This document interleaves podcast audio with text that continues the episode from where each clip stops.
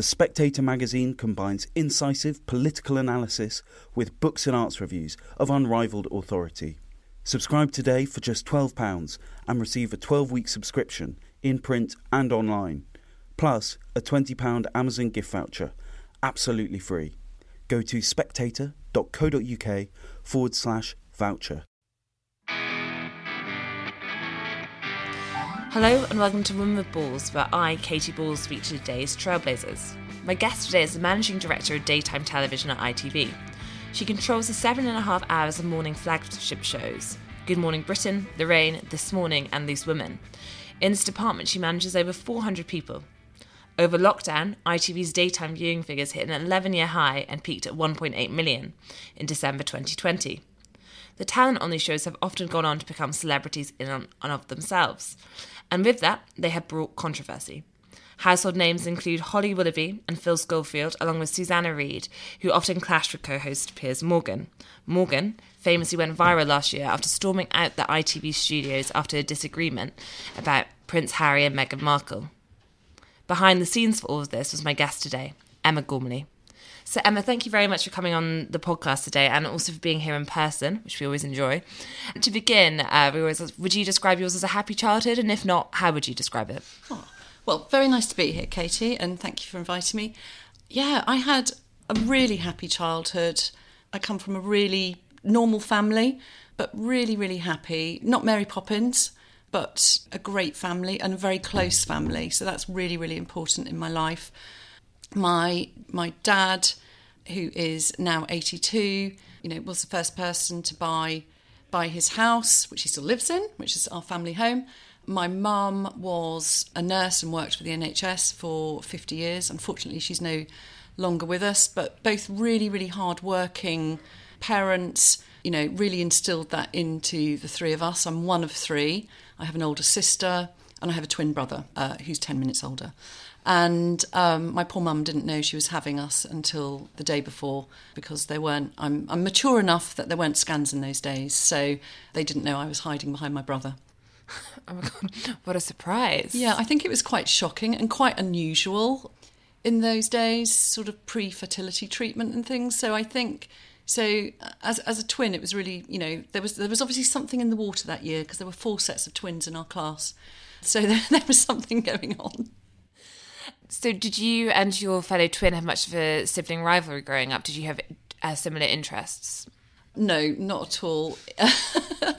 Completely different. We've spent our lives and still do actually, and we're really close. And my sister, the three of us are super close actually. We speak most days actually on our family WhatsApp. And my brother was very sort of sciencey. He ended up doing a chemistry degree. You know, that is not my strength and you know I'm in the more English arty uh, creative side, but you know so so very different. Not much rivalry. Had very different. You know uh, he wasn't particularly sporty. I was, and you know I didn't have pushy parents, but the three of us it's all worked out, and I think that's really interesting. They were very very supportive.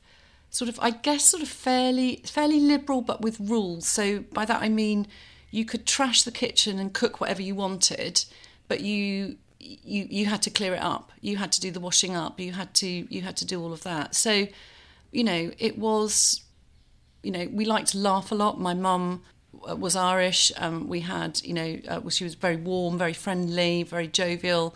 So a lot of laughter in our home, and not, you know, taking the Mickey out of each other, which we all still do. Um, now, you go on to study broadcast journalism, but you said at the time you knew, already knew you didn't want to be on screen. Why was that? Was it just a feeling? I think, you know, for me. It, I feel like doing my journalism course, most people want to be on screen. Yeah, and, and most people most people did. There were about 20 of us, I think, in on that course. It was really, you know, you had a, a day long interview and if you made it to the end, you got a place on the course, and there were like one or two people at the end of the day. So I was really thrilled to get on the course and, and get in. And again, I've still got friends from the course, but I just remember on day one, you know, we were asked by the tutor, what, what, what you, what's your career aspiration? And everybody said, I, you know, I wanted to, uh, I'd really like to present Today programme, Woman's Hour. I'd like to, you know, present uh, the 10 o'clock news. And then it sort of came to me, and I was sort of like, oh, God, well, you know, and I, I was just like, I really want to be a researcher on this morning. And I could just see everybody going, oh my gosh, what's she doing here? But I genuinely did. That's, I loved daytime TV. I loved breakfast TV. I was already an addict at that, at the age of, what was I, sort of 21, and watched all of those, you know, watched all of those sort of programs. So for me, I've never, I've never wanted to be the, the centre of attention, actually. I'm not, I don't have that sort of gene. I'm very, very comfortable behind the camera. Even in photographs, I'm very happy behind taking the photo. Um, and I don't mean that in a humble, coy way. I just, it, it's not for me. And I, I also sort of think I probably learnt quite early on about the scrutiny you're under and I, you know, it's really tough. You know, I don't envy anybody because it's really, really tough. You're criticised for everything, what you say, what you wear, you know, everything. So um, that's not for me. That wouldn't suit me. Now, you uh, finish your journalism masters, and obviously, we have limited time on this podcast, so we're going to whip through and probably do a discourtesy to some of your jobs in between. One that struck me is obviously we know you through ITV, but you did uh, spend time working for the Anne and Nick breakfast show on the BBC at the time. So, how was that experience? So, that was my first telly job. So, I after I finished my postgrad, you're trained as a as a radio journalist. So I worked in various local radio stations. I was okay. I liked news reading. I loved the fact of going out and making packages. I mean, I still really love radio. I listen to a lot of radio, and I loved all of that sort of you know layering of sound and being out on your own and do and doing that. But actually, my ambition and it was really good and it was really good for a, quite a while because it paid off my overdraft it paid off my university fees etc but it wasn't where I wanted to land. I didn't want to present a radio program. I didn't want to then go on to present regional news. You know I wanted to I wanted to work in daytime and I wanted to work on a network program. So I applied for two jobs and one of them was on Anne and Nick at the BBC which was the the daytime uh, version of This Morning, and then also This Morning, which at that time was based in Liverpool. And I got the gig on as a trainee researcher on Anne and Nick, which was brilliant. And then a week later, it's quite ironic, I got an offer to work on This Morning, which obviously now I'm responsible for, but I never actually worked on it. So so and if given that was your ambition at the start of your course, were you a bit like that one should have come first? Yeah, it was. Yeah, but I was just so thrilled to just be in this world, and you know, I met amazing people and such a training ground. You know, working in live television, and particularly as a training researcher, it can go very wrong. And I worked with brilliant people, great journalists, and you know, just a really, really interesting experience. And also again, like any of the programs we do, there's so much airtime to fill. So you're always under pressure to keep coming up with ideas. It's all about our currency is ideas. So that's what we thought, you know, that's what we think about. And that's what, you know, I learned at a very, very early age. It's coming into a morning meeting with lots of ideas. It's thinking how that can translate on screen. And I still get a thrill. I still try and send sneaky ideas to the editors if I've seen something and I think this person would be good or can we do this? So um, I think they humour me sometimes. Um, just to make people on this podcast feel good about themselves, did you have any disasters early on in your career? Because I remember doing work experience in some of these places and friends who went to you know these big TV shows, and we had Katie Searle on from um, obviously, and she was a researcher on the Today program for a bit at a time when Rod Liddle, got up to was an, an editor, and I think they had ups but also downs. So I just wonder, was any day when you kind of suggest an idea and it turns out you've misunderstood something or? Oh my gosh, I think you know uh, what you learn at that level is, I mean, you, it's just. It's so painful. So if you work on one of those shows, you work in a, on a day team. If you're the trainee researcher, you're you know you're always probably working at a higher level and just basics. You don't you don't know because you don't know. You may not have taken somebody to sound. They might not be mic'd. They're sitting in front of the talent. They're they're wearing, uh, you know, something really stroby because you don't know the rules. That herringbone doesn't look right on screen. You're, I mean, I mean, God, so many. It's, and and that's, in, in all honesty, that's what. Obviously, you have producers that that capture that, but you know that's sort of sort of part of the fun that you don't. You actually you, you don't know, but you learn all of it, and you learn by really hard mistakes, by not booking the car at the right time, and, and actually then sort of paying the price for that either on air or off air afterwards in the debrief. So, oh my God, loads of things, loads of things. Now, you then moved to GMTV. How is the move from BBC to GMTV and obviously a different bracket? So, I, again, you know, what I said earlier, I loved breakfast television, and GMTV was this, you know, tabloid breakfast programme. It was riding high.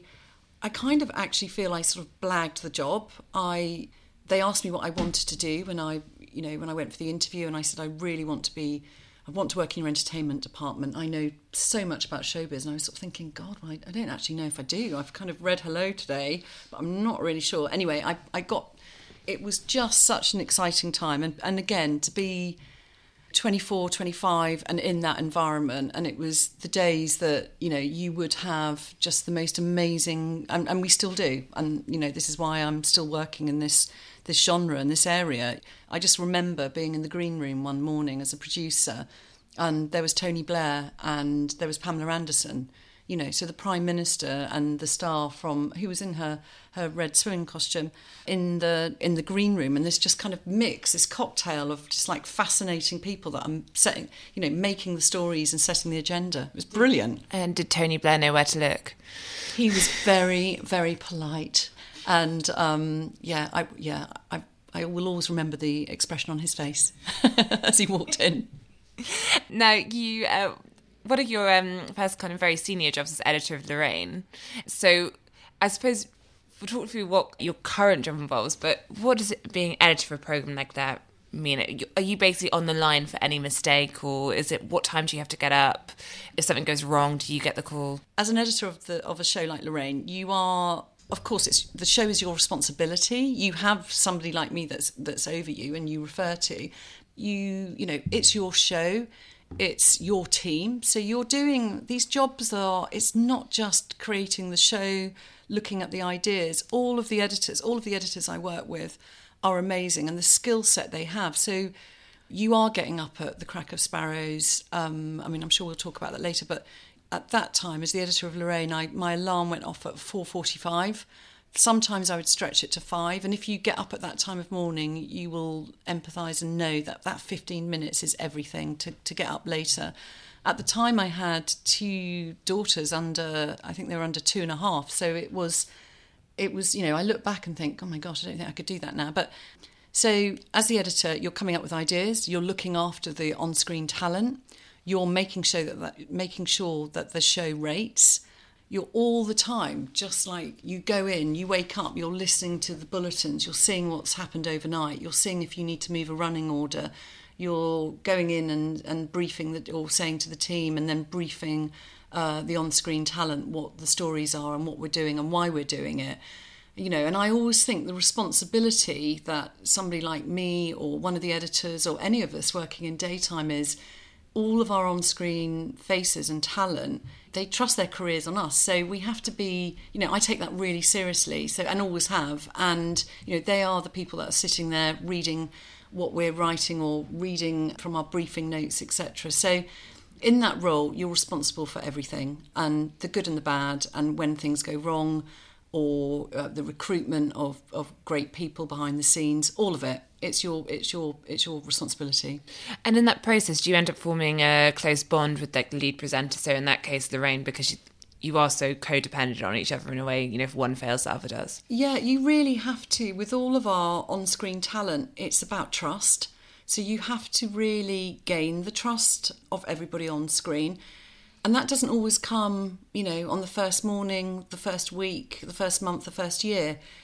And rightfully so. It's, it's about it is on screen talent. Somebody like Lorraine is amazing. She's been on screen for for decades. Is brilliant at her job. Has seen many people like me come and go, and and actually, I think all of our on screen talent have a right to go in slowly and not not gush and not. You have to know that people have to start trusting you, and that takes a while. On a live show, it takes a while. You have to earn your stripes.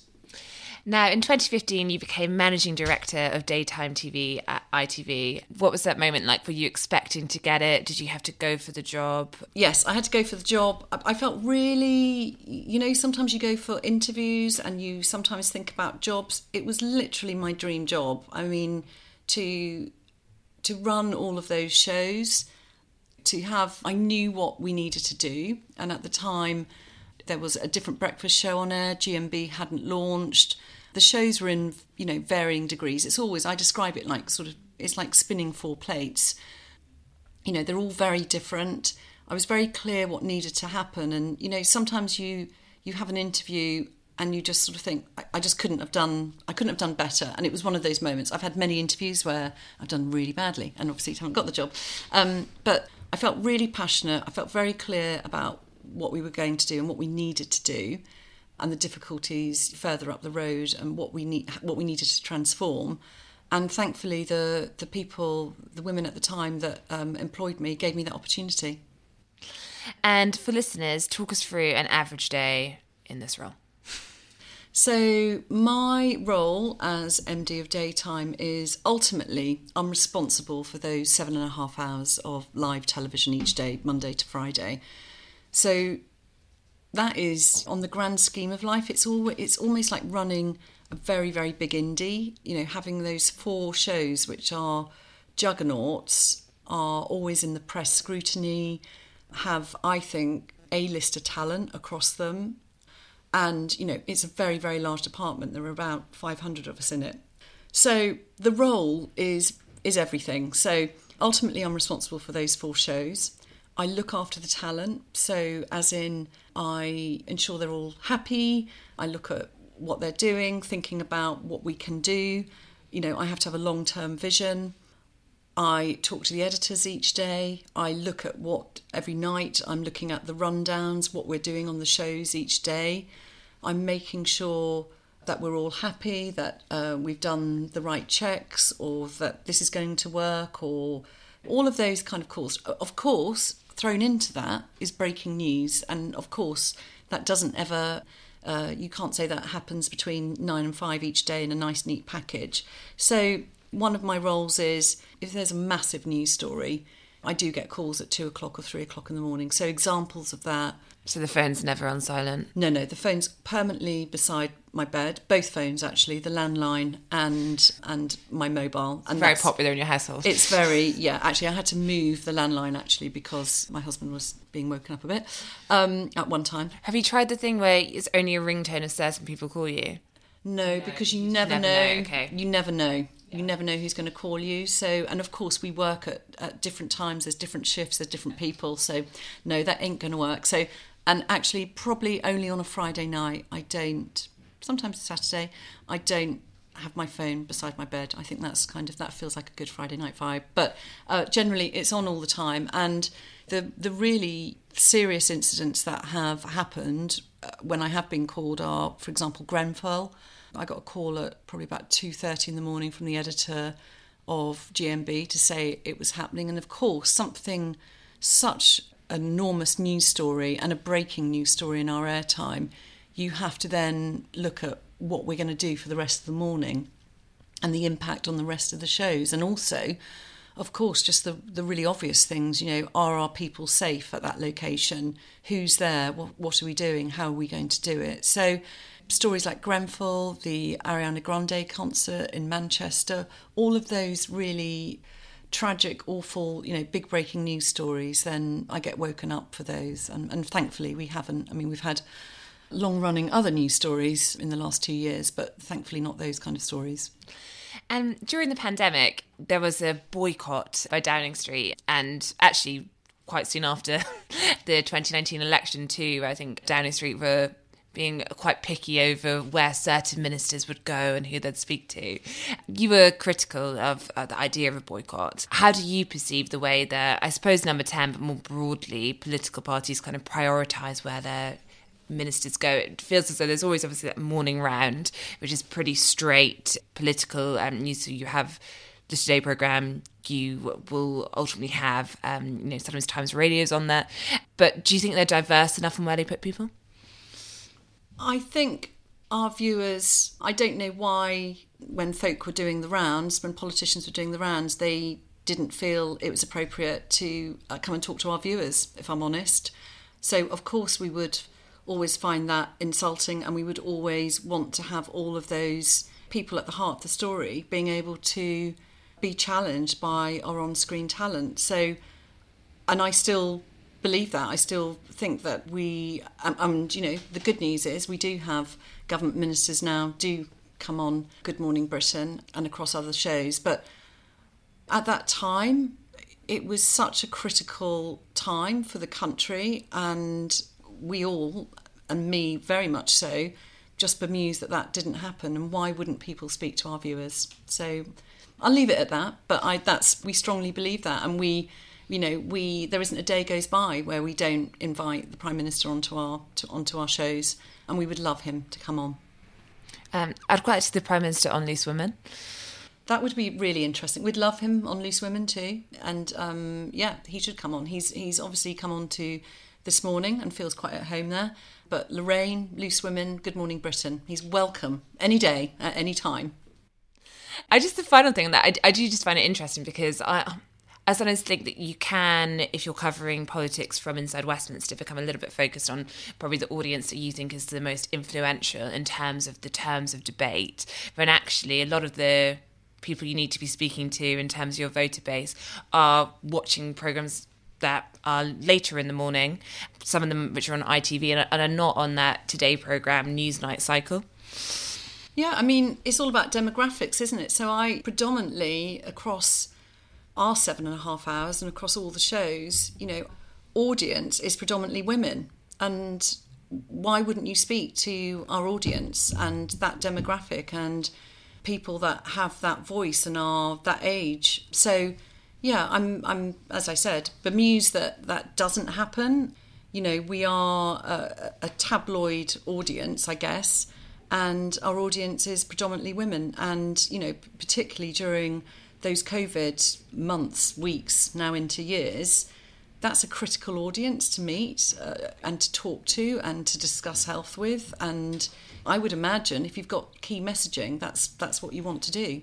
So, yes, we would still the invites are still there. And now, just a few final questions for me. One of which is one of the reasons when we're talking about why I think number 10 were quite reluctant to send ministers, for example, Good Morning Britain, is Piers Morgan. Piers Morgan is no longer on Good Morning Britain.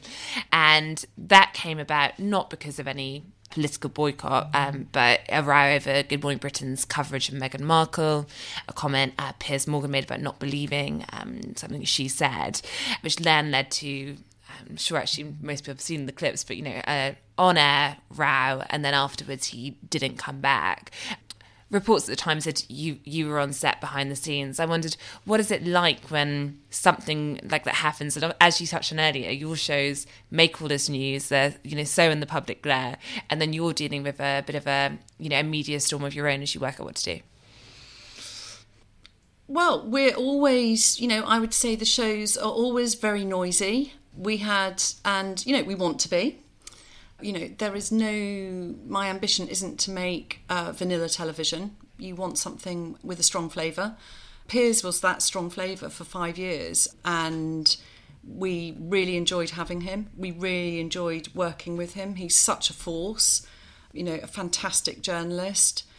And in my world, there are eras of breakfast television. We've talked about some of them earlier, and uh, Piers decided to go, and we are we've moved on. And that was March and now we're November and I'm sure I'll always be asked about it. And I think we had a really really good time with Piers and it was you know an exceptional era and we will have great eras as well to come. But we're still there. We're still doing a brilliant job. We've still got amazing on-screen talent amazing journalists and we you know certainly from my perspective I have a really good relationship with Piers, and I know he's going to be fantastic in his new role, which he's announced. Yes, so I was going to say, um, you're talking about new eras and how obviously the industry changes. So we have a situation where I suppose News UK is launching their own uh, channel, which will have Piers Morgan. There's GB News, which has had some bumps in the road, I think it's fair to say, but is still going. Does this new competition in the TV sector affect you particularly? I think it's obviously quite hard for a startup you know these new, new channels but does it you know factor into your plans when you're thinking about how you're going to run your shows so i mean the, the first thing i'd say is all of these, you know, GB News, what's happening, News Corp, you know, I think it's really great. I think it, I mean, it creates jobs in live television, it creates jobs for journalists, it creates experience for trainee researchers that become then people like me. So I think my starting point is I think it's fantastic. My second point would be I'm really competitive. I work with really steely, competitive people. So, of course, it alters our thoughts. It keeps us, it certainly keeps us very ambitious. It keeps us thinking about what our strategy is.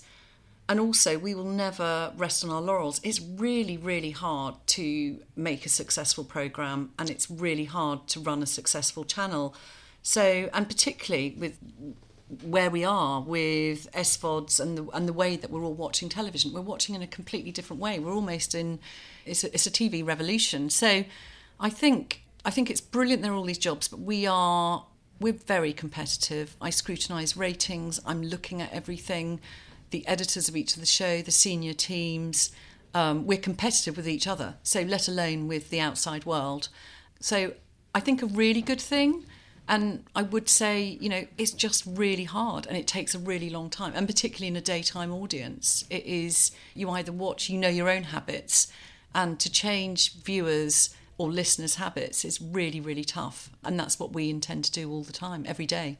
We hear a lot about on demand, but do you find the daytime audience is still much more likely to watch things live than this Netflix model we see more with some of these kind of other programs? Yeah, I think certainly in our world, it's what a breakfast show, what you're waking up to. You want to have news, you want to you want to hear what's going on. Our viewers are doing very different things at the time of day as well. So obviously for in Good Morning Britain people are and you know it was different during COVID and now it's we're all getting back. We're all getting the the kids and feeding them and getting at them out the door and looking for PE kits and things. So you're you're not sitting down and watching as you were. So and and you know as I say Lorraine is a bit more kind of you, you perhaps have a bit uh, it's a bit more me time as a woman where you can you know possibly you know hopefully sit down with a cup of coffee. And then this morning is, you know, it's two and a half hours. It's a juggernaut. We're not, we would love everybody to watch the two and a half hours, and, and a lot of people do. But we also, you know, there are some segments that people really want to watch and others that they'll, they'll come back to. And then Loose Women is a real, you know, we want that to be a real sort of laugh at lunchtime, as well as kind of just different opinions, just different female opinions. So I think in our world, in live TV, the audience is very, very much there, but I would never be complacent. It's really hard. It gets harder. It gets harder each year. And I feel really, really proud that our shows are, you know, up year on year. We're up at the highest point in a decade. So I think that's an amazing place to be but we need to stay there. And that's what i like, that's my job. Now just a final question is one we ask everyone on this podcast which is um, what is the worst advice you've ever been given which could have been in the course of your career or, or you know as uh, growing up? Oh so many so many pieces of advice. Absolute worst. Well i think one that is just it it makes me laugh still and it always and it's is you can fix it in the edit so when you start, when you are the trainee researcher or when you're going out on shoots and you're filming something and you, you have no idea, and in our worlds, you you have to always appear quite confident, don't you, and that you know what you're doing, and and you know there isn't you're not necessarily taught how to make a film or what works and what doesn't, and you come back sometimes with a tangle of mess, and there's just a I always just sort of think previous more senior people above me at times said don't worry you can you can fix it in the edit you can fix it in the edit and you can't if you haven't got if you haven't got the basics if you haven't got the sound bite if you haven't got the shot you're screwed so that just always makes me laugh because you can't and you still i still hear it and i just sort of think oh gosh that shows no experience And I'm pleased to say we won't need to fix this in the edit. So thank you very much for coming on today. Thank you.